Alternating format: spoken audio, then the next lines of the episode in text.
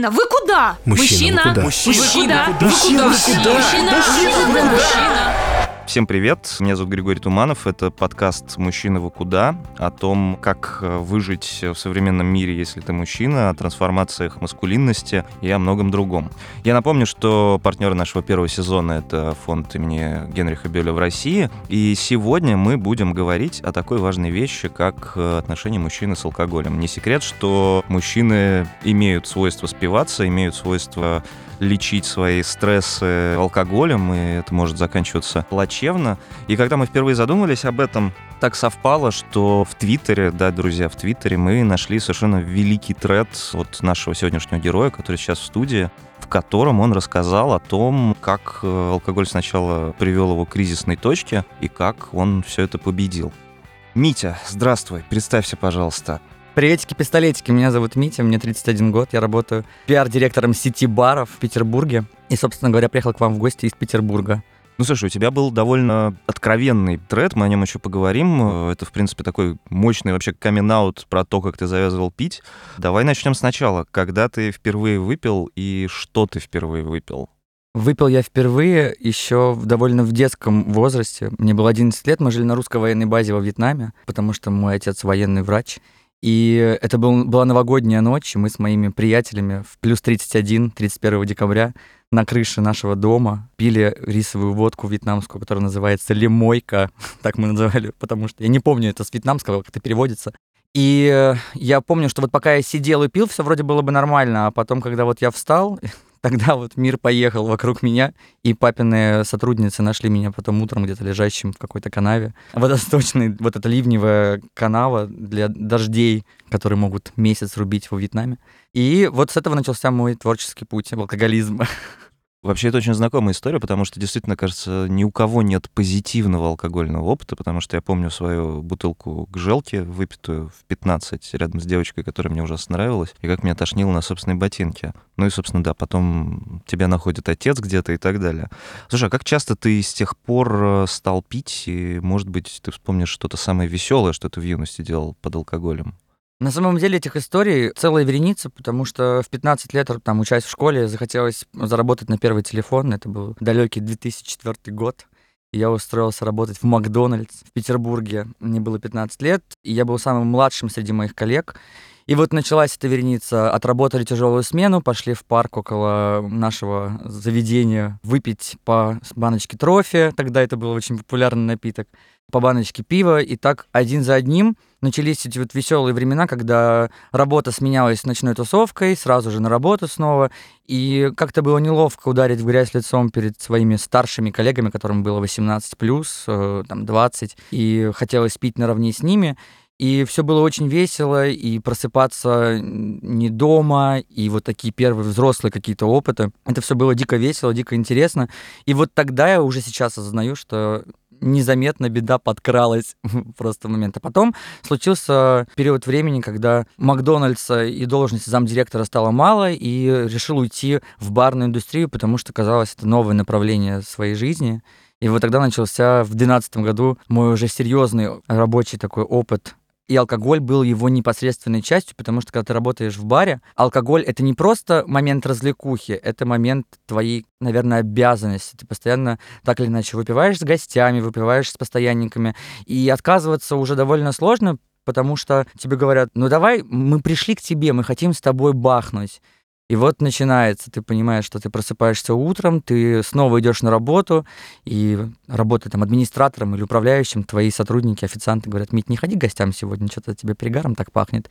И ты говоришь, да ладно, мы вчера всего лишь три бутылочки на выпили каждый. И все, все было нормально и весело. И в этот момент стираются грани. Начинаешь понимать, насколько вот этот вот дикий кутеж, и, конечно, говоришь себе самое главное, да ладно, это просто работа, это просто веселье, это просто, просто так. Слушай, а алкоголь давал тебе чувство уверенности или вообще как ты себя под ним чувствовал? Потому что я могу сказать, что вот у меня никогда не было проблем с алкоголем, то есть объективно, но я понял в какой-то момент, и, собственно, после этого, кажется, пошел за антидепрессантами, что вдруг от алкоголя, от там любой его дозы, мне становится веселее, спокойнее, увереннее, как-то голова яснее работает и так далее. Я вдруг понял, что это такой впервые, этот допинг работает на меня так, и я понял, что это какой-то тревожный звонок, поэтому, собственно, быстро пошел с этим разбираться. А что тебе давал алкоголь тогда? Алкоголь всегда дает раскрепощение и раскрывает те твои участки поведения или твоего вот внутреннего мира, который ты так или иначе скрываешь, и потом тебе гораздо проще оправдывать так или иначе свое поведение тем, то, что ты был сильнее, веселее, более подвижным, более энергичным. И веселиться я всегда любил. И очень часто так оказывалось, что я был в центре внимания на любой тусовке, а в алкоголе я становился просто вот гелиоцентрической точкой, вокруг которой собирались э, чуваки, девчонки. И поэтому я в какой-то момент даже словил себя на той мысли, что меня даже очень мало знакомые люди приглашают на пьянки, тусовки, э, дни рождения, потому что я громкий, э, для меня не проблема начать танцевать, когда все стесняются. Это было и без алкоголя в том числе. Но алкоголь, конечно же, гипертрофирует все эти чувства. И вообще сейчас я уже понимаю, что все эмоции, которые есть в человеке, алкоголем, они сильно гиперболизируются, что ли, да, и становятся прямо вот до нельзя. Если все, то на максимум. Если веселиться, то до, до усрачки. Если грустить, то так, чтобы вот э, до кровавых соплей. И это, конечно, очень э, тоже потворствовало тому, чтобы продолжать. А возвращаясь в тот период, есть такой момент, алкоголь и близкие. Как они реагировали, насколько менялись отношения с ними и менялись ли? Алкоголь в моей семье это вообще э, как лейтмотив всей жизни, потому что отец военный врач, мама заканчивала медицинский факультет, врачи исторически пьют очень много, а в конце 90-х, э, в моменте, когда не было даже денег на еду, но благодарные пациенты всегда несут врачам алкоголь и шоколад. То есть можно было есть э, куриный бульон из кубика, магия, но при этом в шкафу стояла бутылка коньяка дорогого, какие-нибудь конфеты шоколадные и прочее. И мама моя, к сожалению, росла в неалкогольной семье, потому что мой дедушка и моя бабушка, они абсолютно не пьющие люди. Я ни разу не видел своего деда пьяным. Отец же, напротив, он пил э, довольно много, и мама не выкупила всю эту историю изначально. И когда у меня начались первые проблемы с алкоголем, конечно же, и мои друзья, особенно с которыми мы вместе пили, начали говорить, что Митя, что-то ты перебарщиваешь с алкоголем. Но это абсолютно не мотивация для тебя, потому что когда тебе говорят такие же бухари, как ты, что ты бухарь, ты говоришь, да, ребята, идите вы своей дорогой. А, а когда тебе говорит какой-то нравоучающий текст твоя мама, ну это мама, мама всегда говорят нравоучающий текст, это никогда не вызывает одобрения. При том, что мама большой друг, и к маме прислушиваешься, но когда мама начинает поучать жизни, это начинается, наоборот, даже что ли в противовес. Думаешь, да, сам разберусь, у меня нет никаких проблем. И вот эта вот фундаментальная фраза «у меня нет проблем с алкоголем», я сейчас на нее реагирую как на какое-то заклинание Вада Кедавра. А, как будто бы это такой самообман, да? Это сто процентов Мгм. самообман и перекладывание ответственности. Какой момент это, в принципе, становится проблемой? Вот как ты считаешь, и когда ты сам осознал, что это, похоже, реально беда какая-то? С моим отцом была история, что я вот сейчас вспоминаю, что он становился агрессивным в моменте, когда он становился пьяным. Это было уже, когда я был довольно осознанный, и уже я в тому моменту выпивал, это уже были школьные, там, студенческие годы. И я всегда думал, ну, почему нельзя находить какую-то точку, когда ты говоришь себе «стоп», и не гипертрофировать свои вот эти вот негативные качества. Но, опять-таки, в себе проблему я не видел. Сейчас я понимаю для себя, что всегда нужно пройти точку дна, которая тебе скажет, что все, хватит. Кому-то для этого нужно потерять семью, потерять близких, оказаться на социальном дне. Кому-то для этого нужно разочароваться в своих успехах или неуспехах. У меня первый такой звоночек, который случился с э, алкоголем и прохождением первой точки дна несколько лет назад, лет шесть назад. Я подвергся нападению в центре города в Петербурге. На меня напали трое э, представителей Узбекистана. Тогда еще «Комсомольская правда» написала, что чемпионы по тайскому боксу нападали на золотую молодежь. Я подумал, наконец-то меня признали, золотая молодежь. Я возвращался с э, попойки в 5 утра. Я был не пьян, я был э, немножко под шофе. Около моего дома стояли трое, я прошел, сравнялся с ними, и начался замес. Меня начали э, бить с целью ограбления, сто процентов. Оделался сломанной ключицей, разбитым лицом э, и лишенным своих э, личных вещей. Их посадили на 11 лет строгого режима, и они сейчас сидят. Но вопрос тогда у меня был первый. Если бы я был бы трезвый, я был бы более внимателен, и моя осторожность, там какая-то инстинкт самосохранения, был бы как, как можно более, зав- более внимательным, что ли, и этого бы не случилось. Ну, конечно, спустя какое-то время, после двух лет э, следственных действий, судебных этих всех разбирательств, когда их посадили, ты обо всем забываешь, и это тоже забылось. И потом началась опять-таки работа, опять алкоголь, алкоголь, веселее, веселее, веселее. И проблемы в этом не виделось.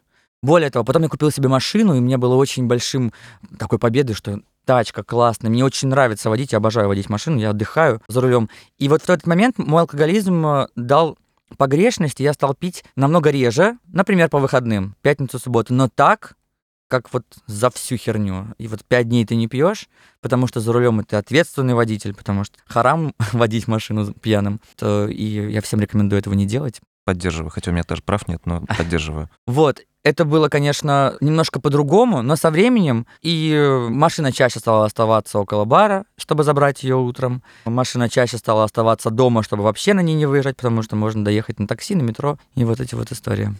А ты всегда уходил в штопор, когда выпивал, или у тебя ты находил какую-то точку, когда тебе вот весело, и ты уверен в себе, и просто вот поддерживаешь это состояние. Знаешь, когда ты там, не знаю, выпил сколько-то бокалов игристого, и дальше уже продолжаешь пить воду, а потом, может быть, еще вернешься к алкоголю, если вдруг начнет отпускать. Или у тебя все сразу вот пока не, не в угар, то не имеет смысла. Или как это было?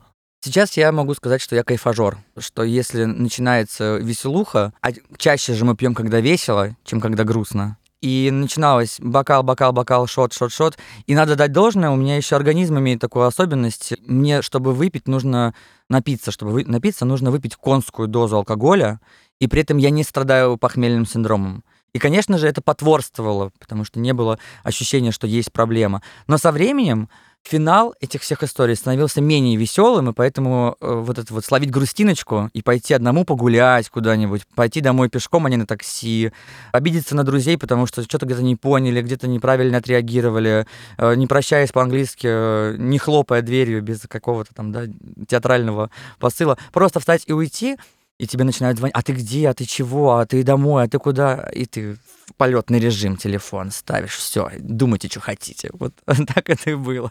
Такой, да-да-да, на, на нерве такой, Мгм. в ночи таинственный. А но ты как-то изобретал для себя формулу из серии? Вот тут мне хватит из серии. Вот я, у меня тянется рука к э, значку с самолетиком на айфоне. Наверное, пора действительно вызывать такси.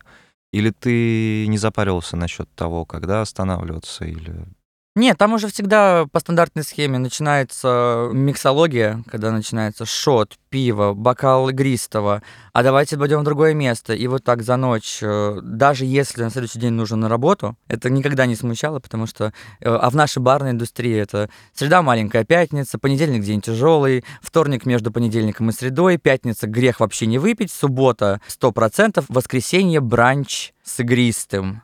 И вот в этой вот зацикленности какие тормоза? Да никаких тормозов. Все по полной. А ты когда понял, что есть проблема, окей, это, видимо, случилось во многом, да, переломным моментом стали эти тески боксера. Ты потом не анализировал, как тебя воспринимали на самом деле? Нам же кажется, что мы очень классные, знаешь, это иногда, когда ты выпьешь и думаешь, что отлично танцуешь, восхитительно флиртуешь и так далее, а на самом деле ты просто там мычишь и лежишь на полу. Ты не анализировал, как на самом деле на тебя реагировали? Или, судя по тому, что ты рассказываешь, мне так кажется, трудно было осознать проблему, потому что ты там, типа, изначально классный, тебя все считали еще более классным под алкоголем. Или как это было? В век современных технологий нас так часто, и мы так часто снимаем всю нашу жизнь, все подноготные ее в социальные сети, благодаря Инстаграму, в какой-то момент мне было стыдно смотреть сторис на следующее утро, в которых меня отмечают мои друзья. Но это было такой стыд лукавый, с улыбкой на лице. Думаю, нет-нет-нет, не буду смотреть, я там, наверное, в неглиже. И смотришь и видишь это вот э, лицо с э, поникшими бровями, с э, отекшим лицом, несвязная речь, и все вокруг смеются, и это так весело. Но потом со временем ты начинаешь еще больше а, замечать, думаешь, так, это мне уже неприятно смотреть. И ты начинаешь говорить ребятам на вечеринке, чуваки, давайте не будем снимать в сторис, потому что все-таки и родители смотрят, и коллеги по работе смотрят. Давайте, может быть, все-таки не будем. И когда вот эти первые мысли пришли, думаешь, так, мой социальный образ, а знают все равно и в барной индустрии, и в принципе в городе, какое-то количество людей знают. И вот эти вот истории, ой, Митька, видели мы вчера тебя на Думской, а ты даже не помнишь, кого ты видел на Думской. Это одна из самых известных пьющих улиц Петербурга после Рубинштейна. И ты говоришь, а мы что, вчера виделись? Да, тебе говорят, да-да, мы виделись, ты был так хорош, и ты думаешь, ой, да ладно, все это глупости, что вы рассказываете. Но все равно это тоже еще не было точкой дна, и поэтому понимание, что эта проблема до сих пор не приходила. Вот что страшнее, самому себе сказать, что ты алкоголик, или сделать такой камин среди друзей, с которыми ты всегда пил? Это же так для них тоже, как гром среди ясного неба. Одно без другого не существует. Конечно, самый сложный, самый первый шаг, который может сделать человек, который чувствует проблемы с алкоголем, это признаться по-честному самому себе, что это алкоголизм перестать оправдываться фразами, что это потому что стресс, это потому что все пьют, а что делать, э, как веселиться, а как путешествовать, ну будет же день рождения, будет же Новый год, будет же путешествие, а как без алкоголя, это все полная херня. Нужно самому себе сказать, есть проблема или нет, и пока ты сам этого сделать не захочешь, никто тебе не поможет. Я много раз слышал то, что вот у меня месяцок просушки, когда человек ставит себе эти вот 30 дней, он с упоением ждет окончания этого момента без алкоголя. Если человек идет подшиваться по просьбе своей семьи, а у меня в моем окружении 30-летних моих друзей огромное количество подшитых людей, это все равно не решение проблемы, потому что человек ждет, когда кончатся эти полгода, год подшивки, и ждет с упоением, когда же настанет тот заветный день, когда он сможет выпить. А некоторые еще выковыривают таблетку вот, среди моих знакомых. Есть такое. Это все потому, что у человека еще есть э, точка невозврата впереди, она еще не пройдена. Человек очень хочет не потерять семью, не потерять работу, не потерять свой социальный образ, и он далек от мысли, что он может все это провафлить только потому, что он пьет. Возвращаюсь э, к упомянутому уже треду. Как ты решил это рассказать на такую широкую аудиторию э, в Твиттере, потому что там же какое-то несчетное количество лайков, несколько тысяч. Судя по тому, что, ну, судя по всему, эта проблема явно очень многим знакома. Почему тебе вдруг понадобилось э, рассказать такую историю публично? Это мой инструмент э, для того, чтобы оставаться трезвым. Один из инструментов. Я его воспринимаю именно так. Когда я только перестал пить, я скачал себе приложение в телефоне, которое считает дни. К этому моменту я уже присоединился к сообществу непьющих людей.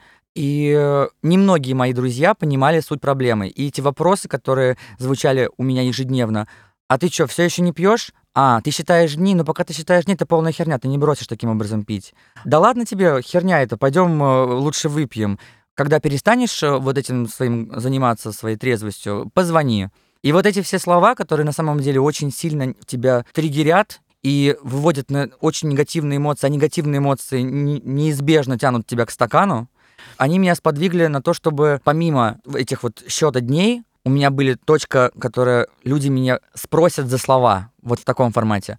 Когда у меня было 90 дней, а это было 9 дней назад, 90 дней без алкоголя, это для меня очень важное было, важное число, потому что впервые в жизни я такое длительное время осознанно не выпиваю и не ставлю себе никакую точку последнюю. Я решил написать тред в Твиттере по этому поводу, для того, чтобы меня могли подтянуть за слова отчасти. Это было такой момент, что скажут, а, ну что, вот ты пьешь, а что ты там вот писал свои вот эти вот нравоучения людям. Я просто решил по-честному рассказать свою историю от начала, чтобы люди, которые меня знают, включая близких, которые читают меня в Твиттере, перестали задавать мне дурацкие вопросы и пытаться меня склонить к алкоголю. И удивительным образом эта история вызвала большой отклик у большого количества людей. За там, два дня посмотрела этот тред около двух миллионов человек, лайкнуло там порядка пяти тысяч, ретвитнуло 500 человек.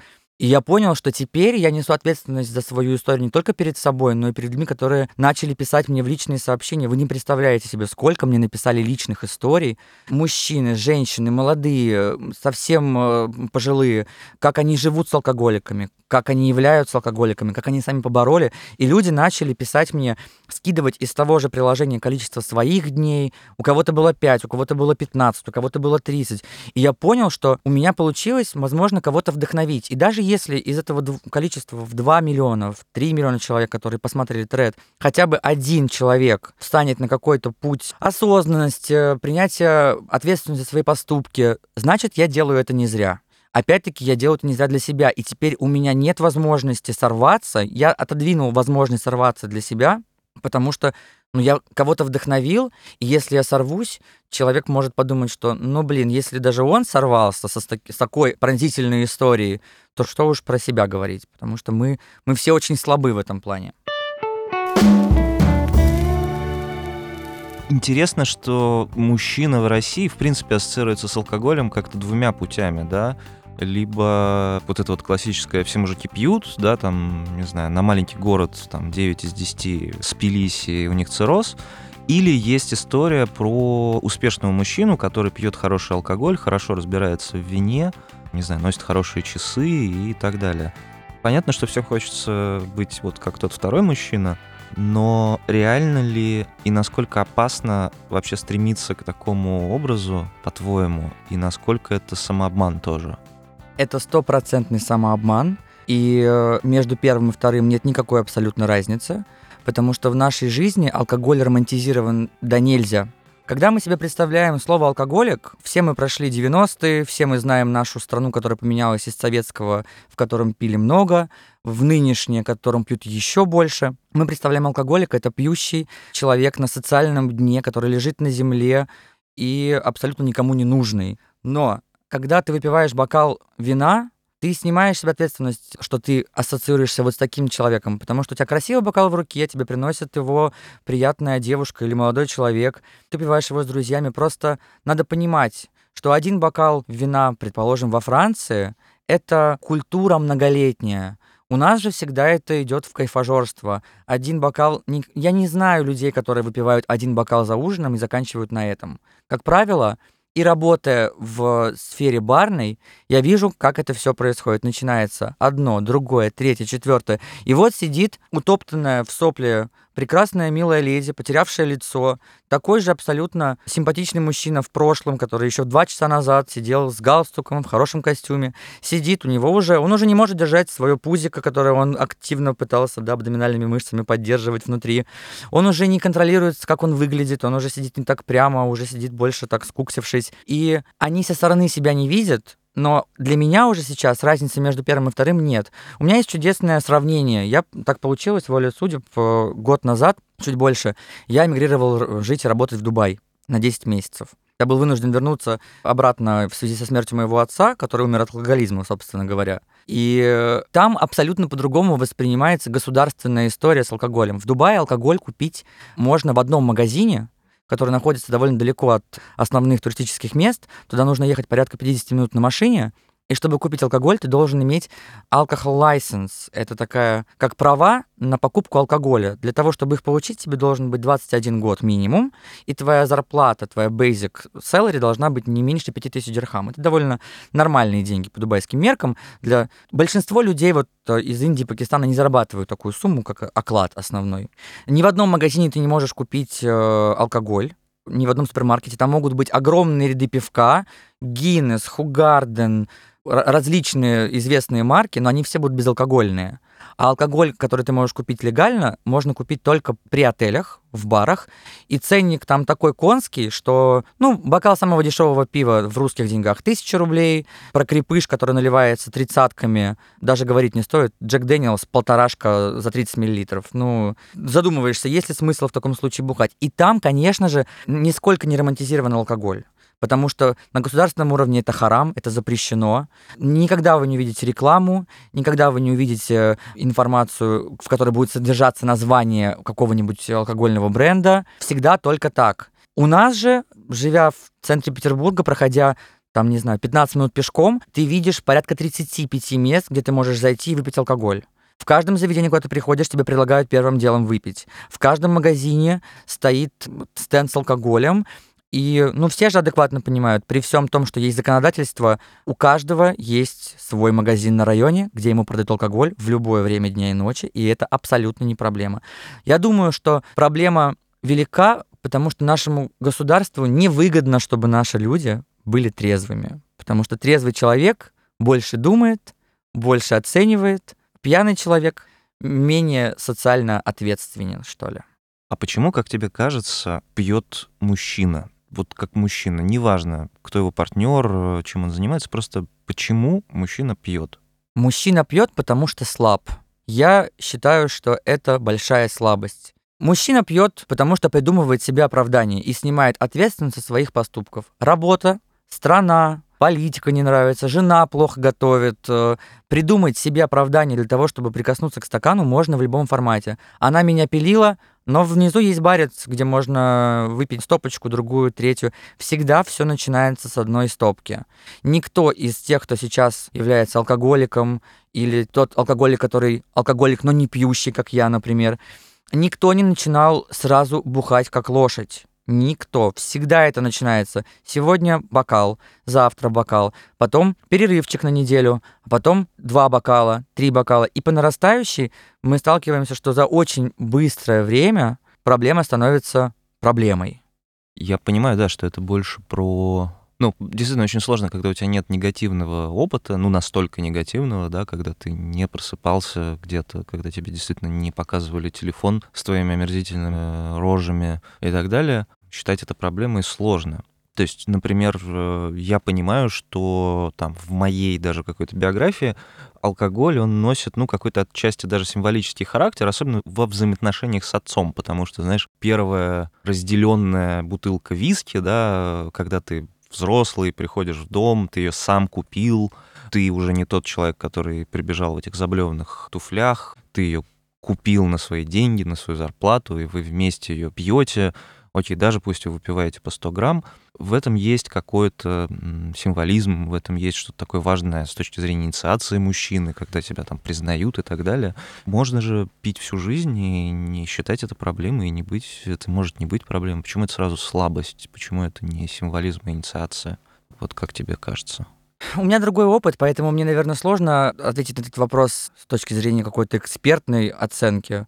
Опять-таки, я тоже хочу пояснить, я не эксперт, не нарколог, нисколько не пытаюсь быть проповедником.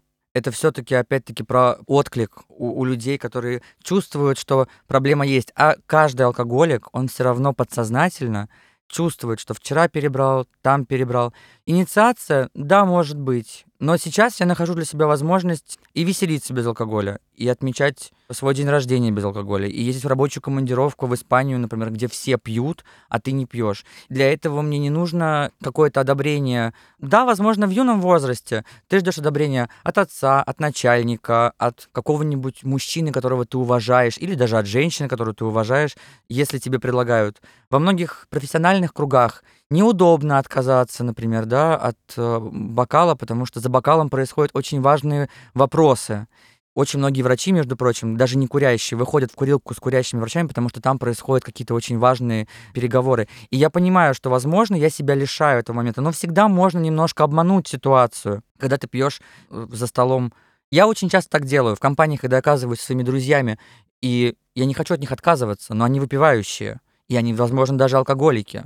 Но я, если перестану с ними общаться, я потеряю 90% своих друзей. Поэтому, чтобы не нервировать их и чтобы не нервировать себя, я очень часто заказываю те безалкогольные напитки, которые визуально не кажутся безалкогольными. Например, если все пьют вискарь, я могу заказать себе рокс яблочного сока. И я скажу об этом тихонечко официантке, так, чтобы она не акцентировала на это внимание. Если я хочу пивко безалкогольное заказать с друзьями, которые пьют пиво, я тихонечко подойду, подойду на бар, возьму себе у бармена безалкогольное пиво, чтобы не было дополнительного внимания к себе. И если кто-нибудь даже скажет там, ой, Митя, ты что пьешь? Мне проще, если это не близкие там люди, да, например, или даже близкие, то что, да, все нормально, все в порядке. Ну вот, но не акцентировать, потому что акцентирование внимания начинается опять очень куча многих разных этих расспросов, ненужных э, уточнений. Если человеку на самом деле интересно, он заинтересуется. Сейчас для меня это не стало проблемой больше, потому что я нашел свои, опять-таки, маленькие инструментики для того, чтобы окружить себя правильными людьми, правильными программным обеспечением, там, да, которое считает мои дни, сообществом, которое меня поддерживает в трезвости, и плюс, конечно же, там, да, вот какие-то маленькие инструментики, как жить в баре, как жить в отпуске, как жить в день рождения, как жить в Новый год. А ты не боишься вообще сорваться? Вот Боюсь, боишься? боюсь.